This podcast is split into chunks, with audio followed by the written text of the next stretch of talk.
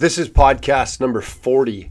In podcast 40, we're going to be talking with Jack Perry of Camp Safety Gear out of the US. In the podcast, we do have some comments and some stuff comes up about tailing rope and the use of the clutch in a shark fin or double clutch type configuration and tailing rope. I just want to make it clear, regardless of the comments on the podcast, that the manufacturer, Harken CMC, recommends that if you are using a double clutch or a shark fin technique, you need to have a rope tailer in case one of those devices loses the line. At Ronin, we teach to the manufacturer's recommendations. If you were taught previously, you may not have gotten this training as this particular recommendation has only come out in the last few months. Since that point, we have been teaching that some of the comments that were made in here in regards to uh, shark finning or double clutching, or pictures that you see of us online competing, don't often have full context to them. If you look at stuff like uh, some of the photos, we can see the load, or our rescuer is climbing. We only have a one person load on the system. There are times when rope becomes tangled or sheath milks a little bit, where even in competition, we have called for a tailor long before any of the manufacturers kind of recommended that we needed to do that. Basically, it's about being able to control the load, being able to see the load, um, your comfortability with the devices. Each device is different. And so we're just kind of pretensing this particular podcast with manufacturer's recommendation on double clutching is rope tailing. There's some comments in here around that. This is the manufacturer's recommendations, however. So without any further ado. So we're into podcast number 40, and we have Jack Perry with us from camp. And uh, how you doing this morning, Jack? Doing great, Mark. It's a good morning in Colorado. Right on. And uh, this morning with Jack, we're going to be chatting a little bit about ice climbing. We're going to be chatting a little bit about Sprat. And we're going to be chatting a little bit about camp, the gear, and the process to get stuff from in your head to an end user. So, to start with, uh, Jack, for the people that don't know you, how about a little bit of background about who you are and how you got into the industry? Sure. Um, it's funny. I was renewing my my TSA Global, and I had to look at all my dates for when I started it, and I was like, "Wow, I started at PMI in 2006. It's now 2020, 2020." So I'm like, "Well, I got 14 years going on 15 years." So um, I, I I started with PMI. I used to work for PMI. A lot of people know me from that. I was the sales director at PMI for you know, probably seven years. I was at PMI for almost nine years um, before I left PMI, and mainly rope company, NFPA, fire, all that kind of stuff. Uh, and was there as the rope access kind of started, you know, building. Um, then I jumped to camp. Um, be four years in April, and basically just they had no no presence for safety, and they hired me to come in and build the brand, uh, the safety brand, and uh, it's been a very, very good, uh, you know, thing for me in camp. I hope, you know, it's just uh, worked out really, really well. So, but yeah, uh, almost 15 years in the industry, and uh, it's uh, it's a good life for sure. Right on. Now you're not just involved with sales. You've got some rope access and some rescue background. You've taken some training. I know that. Uh, a little bit of background in that, or a little bit yeah. of info in that. Yeah, for sure. Sprat level one, um, certified, and you know it's when you're a when you're a sales guy, it's tough to get the hours. So mainly, I just try to learn all the skills and, and level two and level three to have those skills. Um, a lot of team rescue hands-on experience just with PMI. I mean, I was there when VRS kind of got started, and there was nobody but Tom Wood, and I so I became Tom's assistant as we would go out and do rigging and do demos with tower companies. And, you know, it's something where, I mean, over 14 years, I've probably, you know, built a Terradaptor. Had I probably got 500 plus hours with a Terradaptor, you know. So, but it's spread out over time, so you forget it. But um, tons of Ronin classes. I've always tried to come to one of you guys' classes once a year, and thank you. you guys have kind of let me jump in and do some Ronin classes. And um, I try to do as many classes as I can uh, and trainings and conferences and seminars. And, you know, the arbor world is something new to me. So I do a lot of arbor stuff to learn what they do. So uh, I feel like, like I always say at a Ronin class, when it's the introduction, and like, you know, um, I know a little about a whole lot. so, but I'm not an expert at really much anything. Well, well, I think we'll to, you know, maybe uh, diffuse that rumor in a second when we start off with our first topic here about ice climbing, because I understand you're a pretty good ice climber. You were uh, you're featured in a video presentation not too long ago, weren't you? Yeah, it's uh, I've been climbing. Yeah, I've been climbing for probably almost 20 years, and um, you know, mainly in Colorado, and it's just something you know, just clicked with me. I still rock climb. I rock climb a lot, but I kind of look as rock climbing as a it's training for for ice climbing when ice ice climbing season comes. And you know, I, if it's a good year I don't end up hurting myself because I seems like I always uh, get injured somehow because I'm so competitive and you know I push it a little bit too much. But uh, you know, I probably get 25 to 30 plus days of ice climbing. You know, during the season here in Colorado and nice thing with the high elevation, I can usually start climbing in, in early October and climb all the way into April. So, um, but yeah, it was. Uh, I did a video project with one of my partners, who's a filmmaker, a photographer, um, does a lot of freelance work for a lot of big people. I mean, he helped with uh, Google Earth stuff in Nepal. He's a guide in Nepal. So he goes, "Hey, you want to do a video about an old guy climbing and training?" Training. I'm like, "Sure." So, you know, we did a project two years ago and uh, did a lot of filming and uh, kind of showing how I train and kind of how I look at ice climbing. And uh, the the cool thing was is we got it on a, you know, uh, a company's Instagram page, and then then Rock and Ice picked it up, and that's where it kind of picked up. Is it was on Rock and Ice's page and you know, they had a little thing there about, uh, you know, 59 year old man and, and, with, with relentless stoke. And so I, I'm like, wow, I like that. So I changed my Instagram handle to, to, to relentless stoke. And, uh, we had a good time. It was, uh, you know, I had to, I had to lead a lot of steep ice, uh, back to back to back, but, but, you know, that's, it's good for you. And it's the more, the, the more you lead the steep stuff, the more you relax and get more relaxed and more relaxed. And um, it's uh, like I say, it's everything's in your head, and when you're ice climbing, everything is in your head. So. No, what's the, I've only ice climbed a few times. Like I could count on one hand. I've rock climbed a fair bit, but what's the preference of ice over rock for you? Like people are listening, what's the catch? What's the? You, you know, it's funny. I every time I meet somebody new and we start talking, and I and they and they ask me, they just go. I always tell them that you know trad climbing scares me, and they're like, "How does trad climbing scare you? And you're an ice climber." And I'm like, "Well, you just get you know you." The more you do it, you get used to the medium. Uh, you start understanding ice, and you start reading the ice as you climb, and um, it's just you start getting more and more comfortable. And a lot of times I just have to stop and go, dude, you need to put a screw in. You're like 30 feet above the last one, you know, and you just get so comfortable because, like I tell people, you know, if you have new modern tools, and you know, Camp has some great tools, the X-Dreams. You have a new modern modern tool. Er, er, you know, once you swing that tool and stick it, you're holding on to a five seven jug. So when you're climbing ice, every the good tools are five seven jugs the whole way. You just better make sure that five seven jug is, you know, is solid before you you move on it, you know. And uh, you know the feet are different compared to rock because you don't have the feel that you have with rock shoes, but you slowly start getting the feel as you get better and better. And again, you've got, you know, you can I can I can go. I want to hold here and I want a foothold here. Where in rock, usually there's only one way to make the move a lot of times or two ways to make the moves and either you can do it or you can't.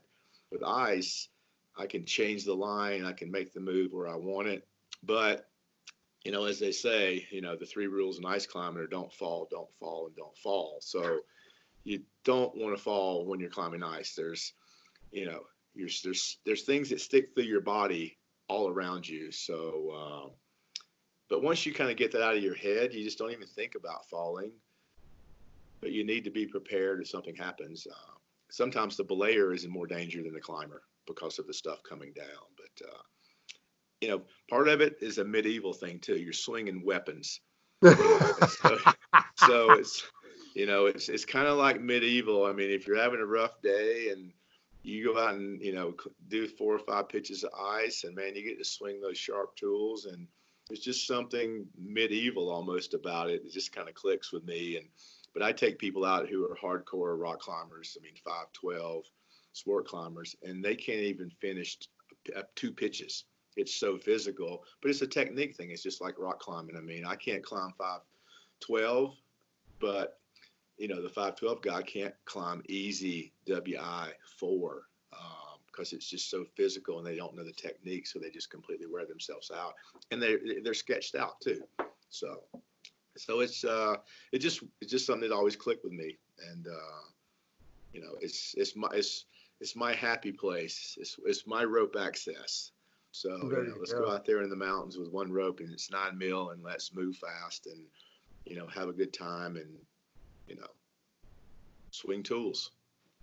So there's one question I have for you, and a lot of people that listen here will understand the rock climbing, the you know Yosemite decimal system.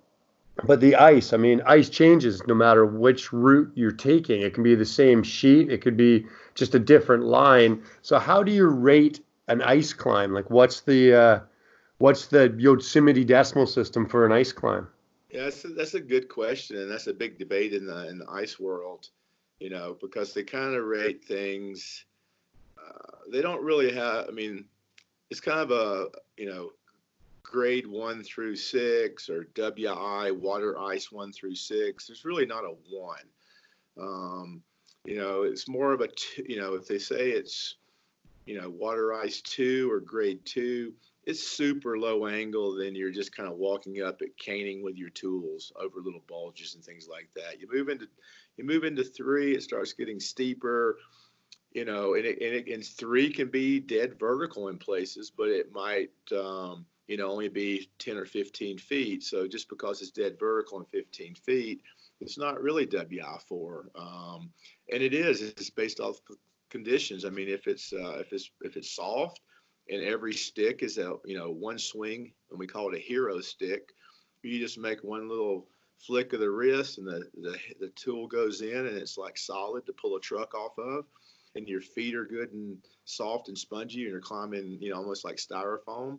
You can just go up things with hardly any effort, you know. And so, no matter how steep it is, and so that could be easy WI3, but then all of a sudden you go somewhere where it's been 15 below zero for four or five days, and that styrofoam becomes like brittle.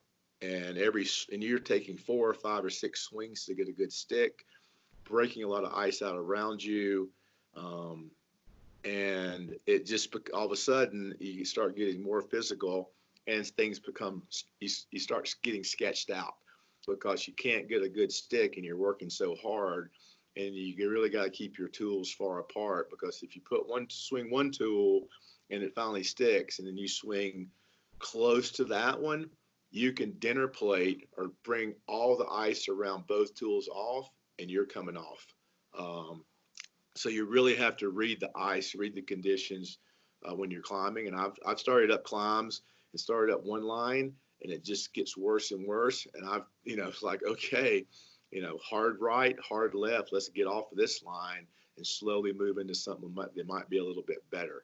So it's it's just kind of subjective to when you get there. Um, mean, I've gotten on things and you might go, oh wow, that's WI5. Well, it might be WI5 for 30 feet because it's dead vertical in your face. And and again, it's a you know, is it been climbed a lot? Is it like climbing a ladder? Are there lots of steps and hooks? And hooks are basically where people climb the same line over and over. So everybody uses the same tool placement and it becomes a hollowed out hook where you just kind of hook it like you're hooking over a ladder. And then, then you're stepping up a little step that everybody's kicked. So a lot of climbs are super steep, but it's just walking up a ladder. Um, you know, but if you have to make the footholds and make the the pick holes, then the grade goes up right there off of that. So early season climbing on on a climb is usually way harder than late season because it's been we call it it's been grooved out. There's a groove in it where everybody's been climbing the same groove, and it gets much easier. But a lot of times in that area, it gets hard to protect because all the ice has been beat away and there's no place to put good pro in, and and that's kind of the crux of ice climbing. Stopping and putting in a screw takes five times as long as putting a cam in. Or, you know, you clip a bolt, basically you stop, you pull the draw off, clip. You clip the bolt in maybe three seconds, pop the rope in in another second. So you're you clipped your pro sport climbing three to five seconds. And ice climbing, you've got to stop and you've got to hang and you've got to put a screw in that can take two, three minutes sometimes, maybe more based off the ice. So that's where the they always say the crux is stopping and putting in screws because that's where you start getting sketched out and pumped out. So, but it's uh it's fun stuff for sure. Right. Uh, now with rescue, I take it there's a whole different world there as well. Pulling someone off an ice face, you're going to have to actually get above them and put some screws in or try to find something at the top of the run, at the top of the pitch, in order to get above them, in order to pull them out of there. Yeah, yeah, that's the thing. If you're gonna, I mean, if you're on a multi pitch or even a you know a big single pitch, if you're on something say 125 feet, you know, and, and, the guy falls and he you know he gets knocked out or a piece of ice hits him in the head, then now it's a situation where you know you've got to you know get out of the get out of the belay and it's like okay can i walk to the top and come down or do i do now do i have a second rope to get up to him or do i have enough rope to lower him to the ground if it's a multi pitch you know, again, it's how much rope's in play. Can I lower him back to the belay? Or if I can't, now I've got to tie it off and then I got to figure out what to do. You know, normally on multi pitches, um, and, and there's not a lot of big multi pitches in Colorado and down in Ouray and, and, and Silverton area. There's four, six pitch climbs that I've been on. And we always climb those with, with two ropes. So we'll use doubles or twins and then we've got two, you know, two seventies with us to wrap off. And if you know if something goes bad, yeah, the leader's on two, but now I've kind of got a rope. I could maybe actually like almost, you know, solo up that rope with a prusik or something to get to the guy if I had to build a system, lock in, maybe bring those ropes up and try to lower him down. But you got to remember, you know, if it's good ice, you can do a belay with two screws. I mean, if I was going to, if I had to lower a guy, I'd definitely probably want three screws in there for me, and then for me trying to set some system up to lower him. But you know, you hope you don't get in those situations, but you definitely need to kind of have some gear on your harness to do it. And, and the more I've been around rescue, the more I keep basic gear on my harness, a couple of Prusiks, uh, a couple of Tiblocs. Um, you know, a Micro Traxion or two just in case something goes wrong. And I always carry two belay devices, maybe an ATC and a plate or two ATCs, because I can double up those ATCs and handle a heavy load. So, and a Prusik for backup. So it's uh, re- the rescue world has definitely opened my eyes up about that, made me think about it. And I do carry gear that I know I could lower a buddy down.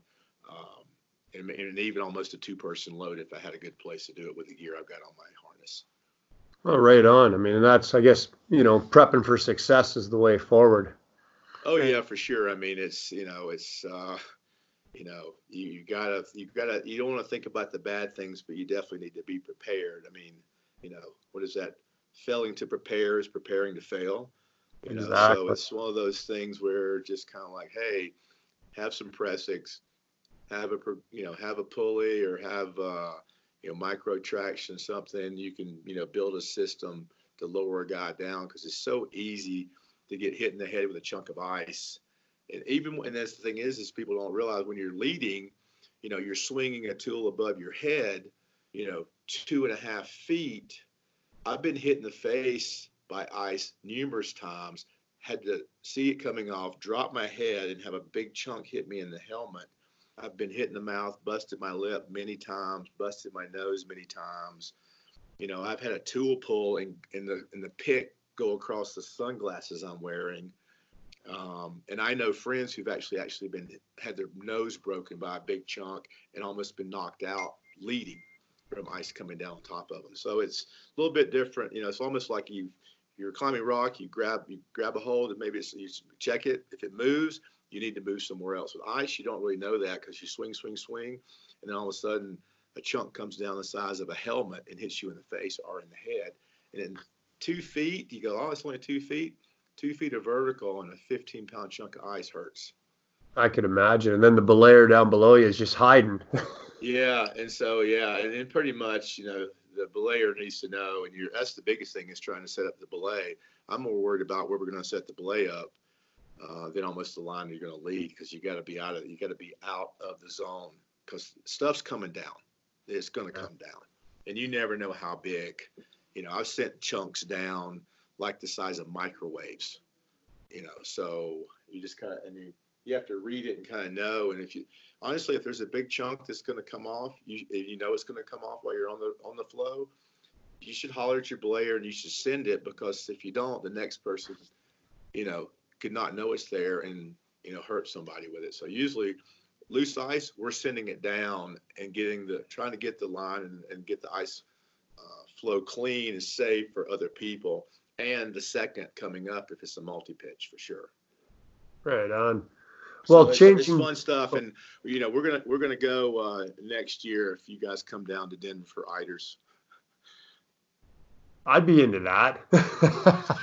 so, you know, all you gotta do is bring your boots and warm clothes, and you know we'll go through the camp warehouse and I'll outfit you guys with anything you need, and we'll go up. Uh, you know, we'll go up and climb uh, after Eiders is over next year. I'm into that 100%. I'll book that one on the calendar. so yeah. Right so, on. Yeah, I mean, it's just, it's, it's, it's, you know, I, I live for it. It's what I do. It's, uh, you know, I hope to do it for as long as I can and, you know, be safe and, and have fun. And I try not to get too, I try not to scare myself too bad. Right now. Changing gears a bit here to the industrial side. You just came back from the SPRAT conference. Um, I missed it. I had a choice of going to Japan or going to California. I chose Japan. Uh, I, I would have chose two. If you asked me you, which one you want to go to, Jack, we'll, we'll bring you to Japan. It's an easy decision. Yeah. But so we yeah, sent just, Kevin to California, and he did well there. But uh, what did you think about the about the conference? Is there new stuff coming out that people should be aware of? Uh, what do you got here? Yeah, um, it, it was a good. It was really good. I mean, I try to go to. I've been going to Sprat for many, many years, and now that I'm kind of got camp, I need to be there to represent camp. And, you know, I, I know so many people in the industry that have, you know, known for so many years. And, you know, it was in Cali, which was nice. Uh, last year it was in Cancun, which was even better. But, uh, you know, uh, I don't know how much work got done in Cancun, but it was, uh, it, Cancun was great. But, uh, you know, CMC hosted it. Uh, so CMC was a great host. I know a lot of the CMC people over the years have come and gone, but um, I didn't do the I didn't get to do the tour of CMC. Um, uh, they had a limit of how many people that could go, and I felt I mean I felt like with CMC, where you you know the manufacturing they do is mainly soft goods. I've seen that. I know a, uh, a sewing department is kind of a sewing department. Um, so I kind of had other things I wanted to do, but um, it was a great conference. I'd say, I don't know, 150 people maybe. It was pretty big. Uh, yeah, probably 150, 100. Um, you know, good. Uh, the main Sprat business, talking about a lot of the new, you know, just going through the new level one things and level two stuff and things that are talking about adding to this and that. And, you know, they've combined a couple of committees. Um, so it was that part's kind of good. Um, then you have then they have the demo vendor day, which is always uh, good. So they had a great little place to do the demos. Um, pretty much went through some of the changes for the pickoffs and stuff like that for uh, level one and just talked about some of the different scenarios uh, and showed a couple of things. Of course, the clutch got uh, used in uh, you know the the all the CMC guys and pretty much everybody Troll and all those guys doing demos they all use clutches as their personal descender for pickoff so that was interesting I've never I've yet to get to put one on my harness and go over the side of a building. But I did spend five days uh, in Calgary with you guys uh, and learned the clutch and team rescue pretty uh, pretty well. So. Um, Richard Delaney was there, uh, did some some different presentations. We talked about, uh, which was interesting. We talked about basically uh, descending off of a two tension system. Who needs a backup? I've got two giants. I've got two clutches. I'm shark finning them down. Realistically, I've got a two tension system. Um, I don't need the backup. So that was discussed and shown and talked about as well, which was interesting. Um, the vendor stuff, uh, uh, uh, Camp chose to not do it this year. It's um, I won't go into details about that, um, but we just kind of chose not to do it. Um, it's something. It's only a few hours. Um, most people, you see the same stuff over and over again, the same people. I just kept a, a few trinkets in my pocket and kind of showed them over beers. But um, anything new? Um, not really. I mean, of course, everybody wants to see the clutch. The clutch was there. Uh, people got to put their hands on it. Um, you know, uh, Sterling was there. Uh, CMC, of course, had their booth. Uh, ISC was there. Uh, Petzl had a few things, but not really much. Mainly the Maestro uh, is what they were showing. Um, Yates was there. Blue Water was there. Um, some other people, um, but nothing, you know, nothing really new on the horizon. You know, for camp, uh, the biggest new product for us is the Giro. I pretty much had a couple of Giros in my hand because they'll fit in your pocket uh, show the Giros to some uh, influential people, I guess I'd say, who, you know, take things and figure out crazy rigging ways to use anything. So uh, looked at some Giros, um, showed the Giro a lot. Uh, of course, gave Richard one to go out and play with. Um, but it was it was good overall. There was some interesting stuff. Um, got to put my hand on this uh, Scalotech Cirrus um, which I thought was super interesting. I know you ended up getting a couple, I think, to go to Japan. Yeah, we got one for uh, Japan. For Japan, and I actually texted you going, "What do you think?" And you're like, "Let, it, let me give it a run." Um, but I didn't get to put it on a harness. I pretty much just, you know, played with it on some rope bags up and down. Uh, Richard went through the features with me. It, it's a it's a unique device. It's pretty interesting. I mean, I don't want to plug the competition, but you know, as you guys know, I'm pretty you know, unbiased. If something's good, I'll say it's good. Um, you know, I use a multitude of people's products in my personal kit. It's not just all camp. Um, and I'm kind of picky. And if I think something's better, I'll, I'll use it. Um, so, and uh, I think something like that gives you more respect in the industry if you're just not, oh, we, camp's the best, Petzl's the best, everything else is junk. So, uh, but overall, the conference was great. Good presentations the last day. Um, Tom did the presentation about the uh, the rescue in Georgia. Uh, Sean couldn't make it; he's down there working all working like a crazy man. But um, pretty much that presentation pretty much blew everybody away because it's first time you really kind of heard all the details maybe you didn't hear from all the national news and things like that, and a lot of photos. So that was a great uh, a great presentation but you know mainly it's just looking at you know they're they're looking outside the box you know with uh, basically a you know i'm going over the side of this building and i'm going to inspect this 500 foot and i'm going to have you know i'm going to be using two druid pros. You know i don't have to climb back up. All i got to do is go straight down. And so that was very interesting. I want to it's going to be interesting to see where that goes in the next year or two if that gets you know that becomes a norm especially for say building inspectors who are just dropping down lines in buildings um, and they're never climbing back up and they just put on you know once they get used to shark finning they just hook in. I mean honestly i, I kind of feel better running two devices and the, both lines are tension instead of having just that asap or goblin or red or whatever just kind of flicking around there in my face. So it'll be interesting to see where that goes in the in the sprat world.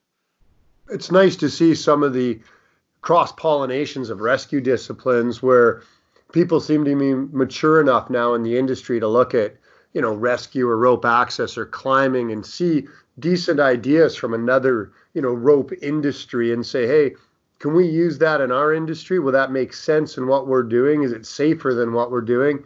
And it's really nice to see, you know, the maturity in everybody to look at different tools and different ideas and different ways of rigging to make it safer for everyone overall.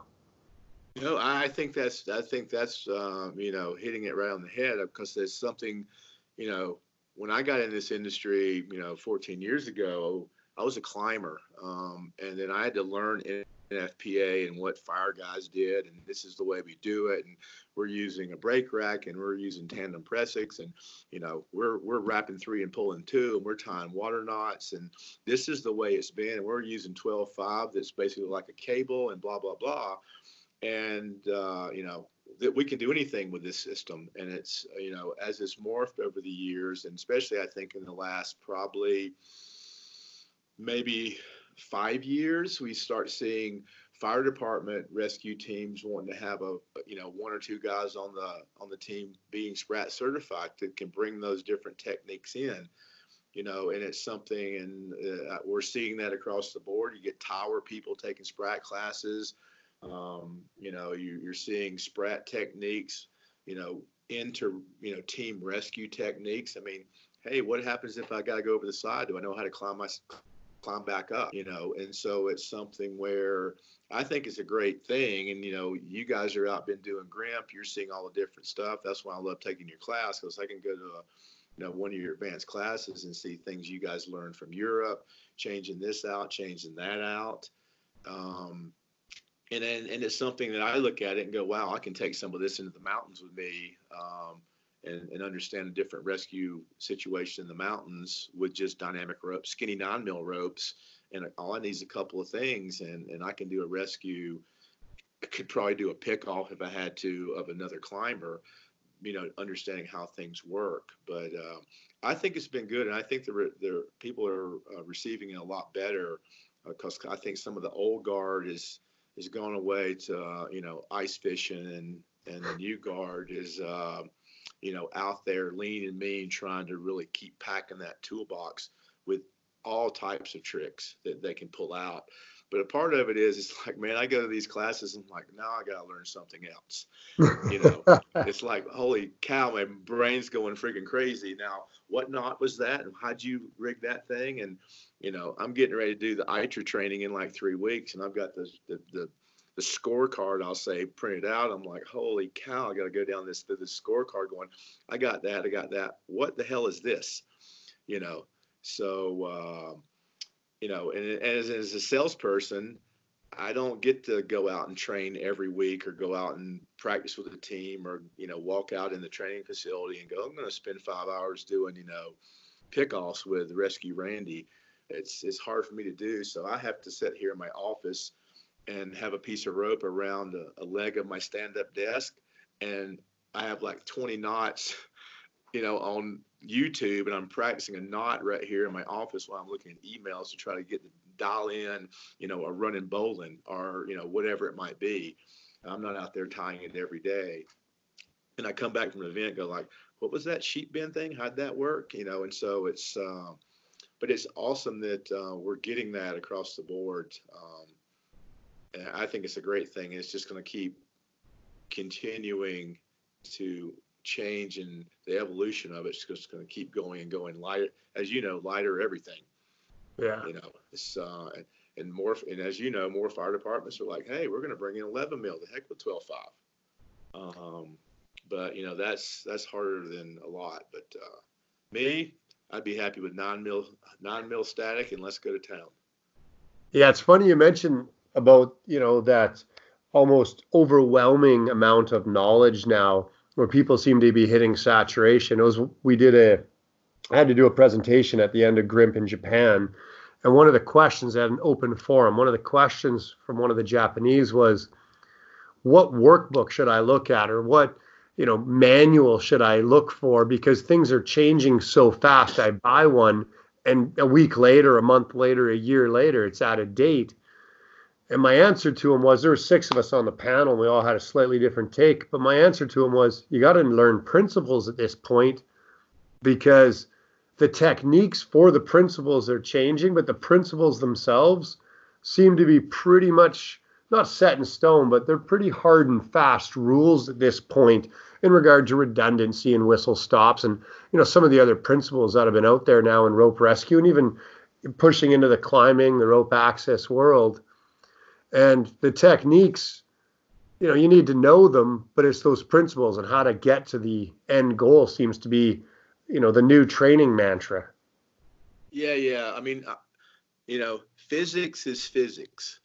Um, yeah. you know, and gravity is gravity. And so, yeah, I mean, that's that's that's spot on. I mean, it's like you know, gravity's always going to be there and the physics of this are always going to be there. But now we've learned new techniques to kind of, you know, take some of the danger out of it or, or whatever it might be. So, and those techniques keep evolving and evolving and evolving, you know, and, and again, everybody's got an opinion. I mean, one person, you know, when, when I was at Petzl at the rope trip the other week and they had their little symposium after the rope trip comp, you know, they showed this uh, arborist reeve that an arborist came up with for rescuing arbor guys out of a tree up in up in Montreal, and he was basically using four Micro Traxions in a reeve type system. Well, they just took Pro Traxions and put those in there, you know, and built a reeve with pro with you know Pro Traxions connected to swivel opens. And yeah, if you're having a if there's an attendant there, he's got to work the cam to release it for going down on the in the reeve. But then once he gets there, he can just let go, and now it's progressive capture in the right there on the reeve as they go up, and it's something that Petzl's going to kind of sign off on. You know, and and, and this they definitely said is, for a unique situation with minimal gear, maybe. Um, but it was uh, it was pretty interesting. I mean, I'll have to say Petzl is starting to really open up about um, what what stuff can be used and how it can be used. And you know, camp's getting that way. I have people ask me all the time, "Can I do this, this, and this?" And so I just I'll email R and D and say, "Hey, a guy wants to do this," and they'll you know we're so thorough over there, and we have such a good R and I mean, Camp Italy, the R and D department is the largest square footage of everything besides a warehouse, and it has and, and there's more people that work in R and D than probably all the other departments combined. So we're all about R and D and testing. And I can. The nice thing is, is I can just say, hey, can you test this for me? And a week later, they've done all the drop tests, all the pull tests, whatever, and sent me the information back. Uh, and they'll say, yeah, the customer can do that. The customer can do this. Um, and a lot of times they'll just say, yeah, that's fine, but make sure they, you know, make sure they run that, you know, 9.5 mil through that device and do some basic testing before they just go out and go over the side of a cliff or a building. So um, I think all the manufacturers, everybody, you know, us, Petzl, you know, ISC, other people, you know, they're they're open to you know looking at what people come up with, like you guys at Ronin or somebody or, or some arbor people. Um, and you've been around some arbor people. I'm around arbor people all the time. Those guys are, you know, they're like magicians. They just come up with stuff, you know, off the cuff. It's just like I would have never thought of that, and it works. Um, but they are in a different world. You know, there's there's uh, they can use one rope and they can you know do whatever they want, but they can really just come up with some crazy stuff. So, but uh, the the I think the manufacturers are more open to it and looking at the testing and like, hey, yeah, well we're okay with that. You can clip an ASAP to a rope and the guy can lead climb and you just let the you just let the ace the rope go through the ASAP. You know, if he falls, the ASAP will catch him and you know what, you know, three inches, these days with all the testing everybody's been doing. So who knows? No, and it's been great with the manufacturers. Um, you know, yourself, Petzl, CMC, ISC. We, we're we're playing with a lot of different things, and we get a lot of support from the manufacturers in regards to that. And uh, we definitely appreciate it. It's it's what's allowing the industry to move forward is the manufacturers providing that support. Rock Exotica, there's another one with equipment so that we can actually test, trial, break, um, these sorts of things. Um, yeah, so it's definitely appreciated. On that note, then, moving on to camp and the manufacturing process, you got a device like the Giro, and thank you. We sent us two. They're sitting on my desk. I just haven't been in my office in a month because I've been down at Shot Show and then over to Japan. But yeah, um, now I saw that device. I don't know, a year, year and a half before it was actually released. So let's talk about when you when you have a picture in your head and say, "Hey, this is something we need to build." What kind of time frame are you looking at by the time it becomes a product? Like, what are those steps? That's that's a great question. I mean, you know, the nice thing is, you know, when I when I came to camp, um, you know, and I they flew me to Italy to interview, and um, you know, part of it was they wanted me to, you know, help with product development for North America because you know they're they're a European company selling into Europe, the Middle East, Asia.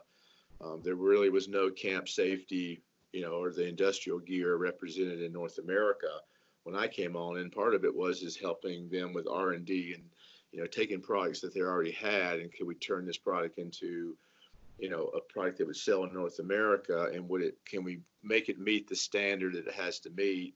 As we know, most of it's ANSI. We're not really an NFPA company. We we don't make any type of tools that really work with 12.5. Yeah, you can run 12.5 through the through the turbo products, um, but it's pretty tight squeezing a 12.5 into a turbo chest. Um, but it'll work. But uh, you know the you know like the Giro, yeah, I think it was. Two, it'll be almost two years ago when they showed it to me, and I did a video of it and sent it straight to you. While I'm sitting there in Italy, going, "Hey, look at this thing. What do you think?" You know, and uh, realistically, it was kind of a done deal then. You know, they just had to kind of like tweak a few things, and you know, the the testing process uh, just takes a lot longer than people realize. You have to kind of get in the queue and wait for your product to be tested, and it's like you, you got to be kidding me. You're going to break 20 harnesses or 50 helmets or whatever it might be, but that's you know that's part of the part of the gig. So. But honestly, with the Giro, I mean, that was kind of just a, a prototype they showed me and realistically, um, I got you guys a couple back last summer, I think, like yeah. June. So w- I think within like less than a year, I had three or four samples sent to me that I sent you guys one. I sent some Arbor guys one. We're just trying to look at what we could do with it, and um, it was pretty much finished then. Um, it was more of what can you do with it? What can people think of? and then just kind of getting the, the, uh, the you know the MRQ of how many has to be made, and then getting all the testing done, making sure it passes the EN, and we did ANSI te- certify it. Um, but uh, honestly, I would say that product only took like a year and a half, um, and that's pretty. That's that's pretty quick because um, I've been with other companies and it took five or six or seven years to come out with something. And it is kind of how complicated it is. I mean, the good thing for me is, you know, the harness market's really good for me in North America. And that's kind of, I feel I have a good, good idea about harnesses. So I've been helping develop a lot of harnesses since I got here. And, uh, you know, and the nice thing is, is I'll just say, Hey, Italy, can you do this, this, and this? And, it's pretty easy to change. You know, sewn goods are a lot easier to add and take things off than, than hardware. So harnesses, um, you know, if it's a current harness and I want to change a few things, a lot of times you don't have to do a lot of research. I can have a, I can take a current harness, tell Italy what I want to do with it, talk to some people, do some demoing with it, and I can have that new harness in production in a year or less. Um, the new GT ANSI, for instance, was that kind of like a year turnaround from the old one? Yeah, the, yeah, yeah. The, the, like the newest GT ANSI um, with the new ST with the with the new ANSI STS buckles, which I think you might have. You, I got you guys yeah. a couple. Y'all were do y'all still have a lot some of the, the old GTS in your uh, you know in your uh, standby rescue kits. But when I that the G, the GT ANSI as it stands right now, the one sitting in my office I think that is the third or fourth generation of that harness in four years. Because when I came on, it was already here. I, I, it was grandfathered in. There, here's the harness jack. Here's our ANSI harness. And then I kept, you know, saying, how about can we do this? Can we do this? And we kept kind of changing a few things, changing a few things. And then uh, they said, hey, you know, is it? I said, hey, can we take those European STS buckles? Um, and can we make those ANSI buckles? And that took a little while. And, you know, just re, just getting the cert on those buckles can be four or 5,000 euros. So wow. you have to put that stuff in the budget. Um, you know, and I'm going through that right now on a couple things, and I have to pick and choose what I want, what I want to, to spend my euros on. You know, uh, Italy kind of goes, here's option uh, A, here's option B, here's option C. We recommend option C, you know, so I have to kind of go through it and go, no, I think it's worth it in the long run.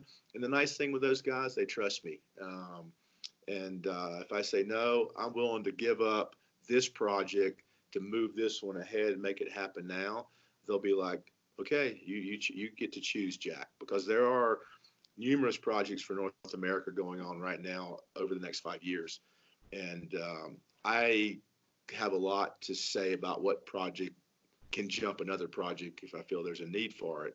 Um, and which is, is the relationship is so good with R and D, and it's something I never had before, and and I really try to do all my homework with those guys. But you know, it, yeah, I mean, it's something where with the GT, it, it's it could be like a year because you have to look. At, the thing is, is when you're doing harnesses, you, you can't go, okay, I'll take that harness and just maybe 25 and let's see if it sells. Doesn't work that way. I have to commit to 500 harnesses per size. So when I said, can you make the GT in black? They're like, not a problem, but you have to take a thousand. And so there's where it get the pressure becomes pressures on me because I have to commit to a thousand of those harnesses in my budget and think I can sell them. And if, if we change something on another harness and it's my idea and my decision, and I have they are, or, or even a helmet, I have to take you know a thousand units. Uh, if there's two sizes, it's five it's 500 per unit you know, and uh, so it's it's it's a really exciting thing, but it does put the pressure on me because I've got to really, you know, can I sell this harness? And the Black GT ANSI has been a killer uh, in 2019. Uh, I still sell a lot of the red ones because fire guys like red for their you know confined space or standby, but the rope access techs they love black. As as somebody said to me at SPRAT, it's tactical. yeah. Black. I think so we have seven of them, so I can't say anything. so, so, we're going to throw in that tack, and we're going to throw in C O O L. So t- you know, tactical, and I'm like, yep, that's that's it, because all my kits are all black. I know you guys are all black. I saw your black Kask, and I was like, oh, I need a black Kask helmet. Even though I love camp helmets, Kask is, is a nice helmet. So I'm like, you can thank Damien for that helmet. If, if who buys a small helmet? Like really? Yeah. What was up with that? What was up with those kitty helmets you guys had over there? I was like, uh, you said because uh, I when Damien ordered, I'm like, well, maybe there's a girl who's going to be the you know the litter, the the victim, and she needs a small. Because when he got those, when he got the helmets, I'm like, okay, he knows what he needs, not me. And then it was fun, funny when, uh, you know, General Patton Ken put that thing on and saluted. You know, yeah. sent me a photo of it. I'm like, you know, good for you, Gunny. You know, that, yeah, exactly. that, that, you need two of those welded together to cover up that that melon. But uh, so. but yeah, back you know, it's it, uh, you know, it's something where some stuff can take, you know, they'll show it to me, and then it's a year later before it goes from a 3D printer to a you know, kind of a CNC machine like copy of it. Then they've got to do more testing. The, the biggest thing about Italy is they're just they're so thorough. They they pretty much will try not to put anything out to a done deal till it's almost been way over tested, engineered, designed. Uh, and we all make mistakes and something happens, but um, you know, it's something a lot of times you never think of a scenario that's going to happen, and then some you know, trainer or some guy gets it and goes, Hey, I just did this to it. And they go, Oh, we never thought about that. But luckily, with a few little niches we've had, it's been really simple fixes um, and stuff's back out. But, you know, they're really, uh, they're really perceptive to what I have to say um, on stuff. I mean, um, so we'll see. I'll be back over there in October and I have a list that I'm going to pound them with. of stuff, the stuff I need, and I know some. There's some super cool things coming that um, you know, I'm like, so when's that coming? When's that coming? And but we have to remember, and what people need to realize, you know, um, you know, we're we're like Petzl. I mean, we have an outdoor division, and the outdoor SKUs are outnumber the safe. The safety SKUs are gigantic, but the outdoor skis are huge. So, you know, one one engineer might be working on on ten different safety products, but he's also working on 25 different outdoor products at the same time. Yeah. So it's that juggle and the budget and the sales of what kind of bumps what product. Um, and you know, you get something and you think you've got it. Like I, we had a product that was supposed to come out this year. I won't say what it is. And I saw it. I looked at it. They showed it to me. I'm like, that's great. It's a done deal. I'll take a thousand right now and as soon as you can make them. And they're like, okay, I think we're going to do it. And as soon as they sent it off to get the quote for manufacturing, there was no way it was going to come in at a competitive price against the, against the competition. So we had to junk the whole design and go back to the drawing board and figure out how to redesign it so that we could get the production costs down where we could come to market and compete against the competition. Um, and so stuff like that just in, you know it just happens and you got to go back to the drawing board but uh, you know it's I come up with something good. I'm like, oh, I got to wait a year and a half. They're like, yeah, sorry, Jack. And honestly, the long picture, a year and a half is not bad. We all know how long it took the clutch to come out, but it's a super, super, you know, uh, intricate design product. And same with the the Maestro. You know, so soft goods are easier. I'll say hard goods, rope tools, uh, devices uh, are way more complicated and take a lot longer.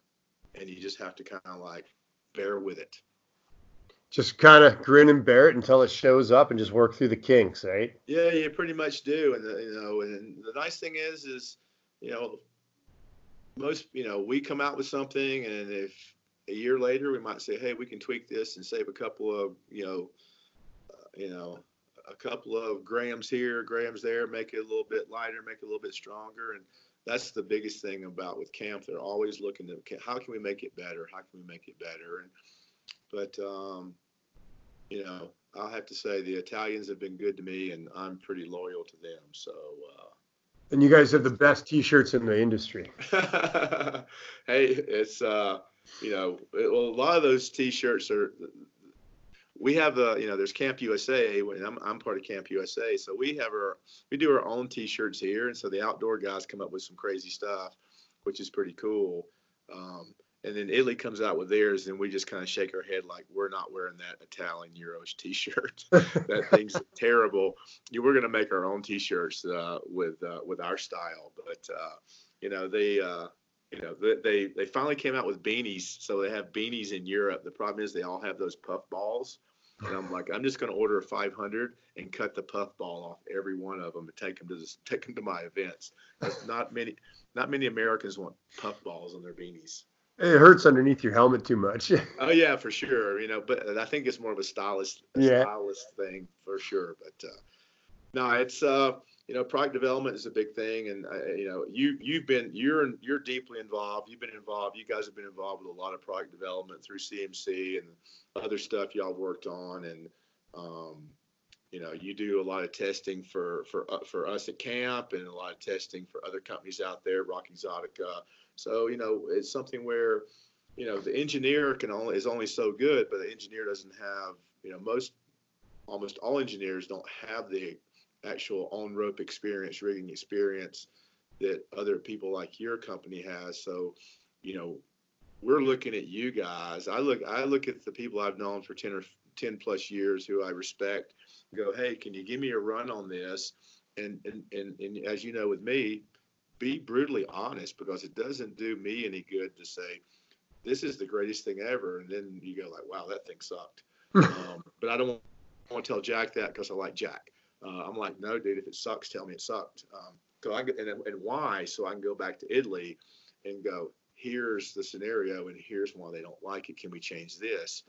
And, and Italy's good about that. They, they they send it to me. I send it out. They send it to their people in Europe, all over and we try to get a you know a good perspective from a bunch of different people because as you know europeans use things a lot different than we do absolutely I, and there's a great story. I'm I'm reading through an email before you came on about the Giro and some other things that the Giro could turn into. And I'm going through the thread, and a guy was talking about he was doing inspections on some big sailboat or some big boat. And what he was, he would cl- he clipped the Giro with one leg to his ventral, and then he ran two descenders off the other two legs. And that was that was what he was using. And I was like, I don't think that would go over here in America to have basically a descent, two descenders, which is your full lifeline, no backup, and you're running both of them basically off one connection point on your ventral. And I just kind of laughed and went like, okay, it's Europe. Um, it's Europe, you know, yeah. You, you, know, so if you, threw a beater into one, clipped in your ventral, and and, and put uh, you know two Druid Pros, one on each one, and you shark fin them, you're really on one connection point, you know, for both lines. Uh, but over there, maybe you know, you know more than me. But I was just kind of laughing about that uh, and said, yeah, that won't work over here.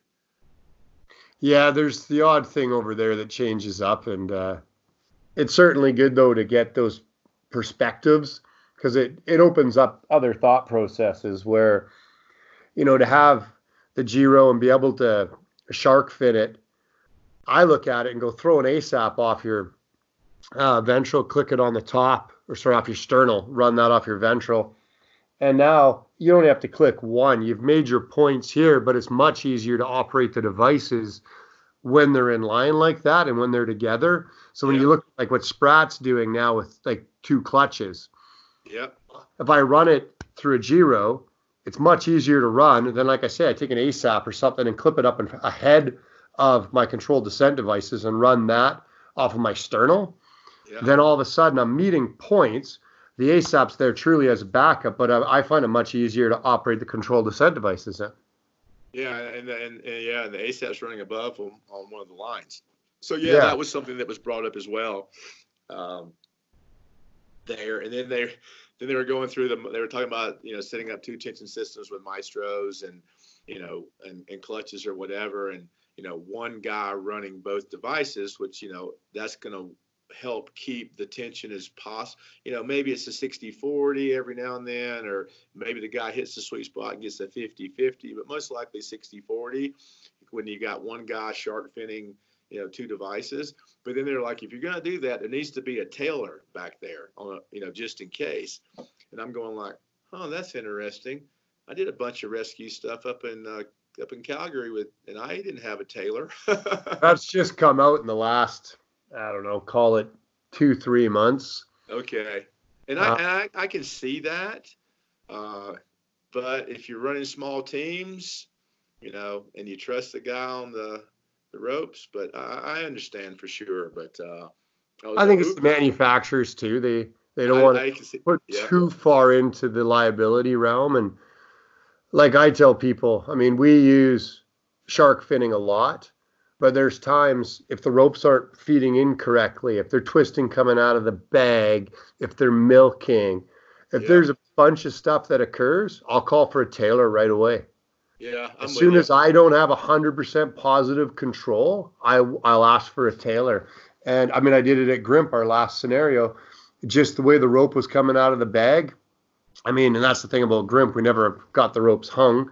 And so you got brand new rope, you put it into a bag, you run it for two days, and it's pigtailed pretty well by the end of it. You, you try to run them out the best you can, just don't have a lot of time. And as it starts to pigtail coming out, I called for Jason to start tailing the lines because I, I needed that extra help there. And whether we break it down and each take a device and run it ourselves, or I run both and he tails, at that point it's kind of six one half dozen of the other but i do see that in there and i think you it comes back to that it's technical rescue it's expert use a lot of this stuff and you have to be smart enough and skilled enough to understand when you've hit a limitation and how to fix that problem instead of just smashing through the problem and then creating a situation that could be unsafe no i agree 100% because as soon as you know you're if you got pigtails on you know, pretty stiff 11 mil, they're going to kick your hand off. You know, it's, uh, it's the same thing with lowering lowering off a climb, especially if you're using like a GriGri or something like that. You know, when you got a stiffer rope or a newer rope, that thing starts coming through, pigtailing through your hand. It gets scary. You, you could that thing can like, kick your hand off. Um, so no, I, I, I can see that, but I was sitting there going like, huh, that's a good point. I could have dropped like two guys, but no, you know. So, but I get it. Yeah, and I mean, yeah, uh, the, uh, I know Pat BC SAR has been running a Taylor for years, and that was with Mauthner's testing. And I figured the clutch would eventually go there, just safety wise, because they can't control. That's one thing none of you manufacturers can control is what the end user is actually going to do in the field. That is correct, and that that so just like you know, it's something when I talk about the giant with people, and um, you know, the first thing they do is go, you know, do I have to add friction? And I'm like, honestly, just my personal opinion from me doing numerous pickoffs with guys that weigh 230 and I weigh 165 pounds, I've had no problem controlling dropping seven stories with no added friction. But I forgot about added friction and I picked some guys off with no added friction, and got to the ground. I'm like, wow, that was smooth. Up, oh, no added friction. But that was my own mistake because I'd forgotten about it. But we recommend added friction just because it's kind of a liability thing. You know, you should add the added friction. I know that, uh, you know, I think that, uh, that I know with ISC, they're like, no, you don't need added friction with a D4, and they're just going that direction. Um, and I think the clutch maybe might be the same way. I can't remember. We kind of talked about that at SPRAT. Yeah, there's no added friction on the clutch. That's what I thought that you need, need it for the clutch. And I'm like, you know, you don't need it with a giant because I've done. I did multiple pickoffs with big guys uh, with it back in the summer uh, in some classes, and I had no problem controlling it easily. But we do recommend it just because it seems to be kind of a liability industry standard to just say, hey, add the friction.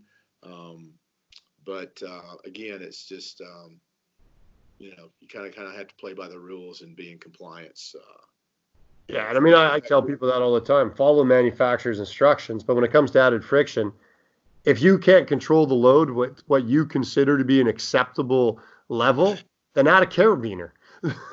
yeah, yeah. I mean, for sure. I mean, we're we're talking. You know, it's if you got live loads and you're one of them, you need to do what you need to do to, to be safe and you know yeah. you get you know uh, and when you're in a competition you kind of like hey i want to go fast um, and you have to kind of there's that fine line between safe and fast as you as you know because you guys are in comps all the time um, you know but it's uh, I still have to kind of like, oh, I really don't need it, but yeah, I need to add the friction. And a lot of times, my res my rescue victims like, don't forget to add the friction, Jack. I'm like, we're only ten, we're only 20 feet off the ground. I got a giant, man. That thing is like, I can I can break this giant with my baby finger and lower us to the ground.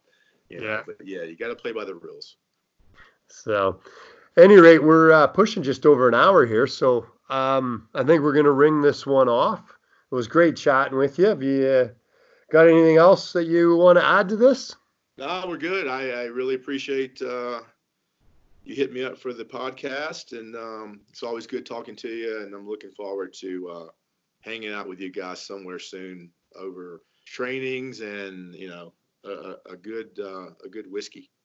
Sounds good. All right, Mark. Stay safe, man. You too. All right, brother. Bye.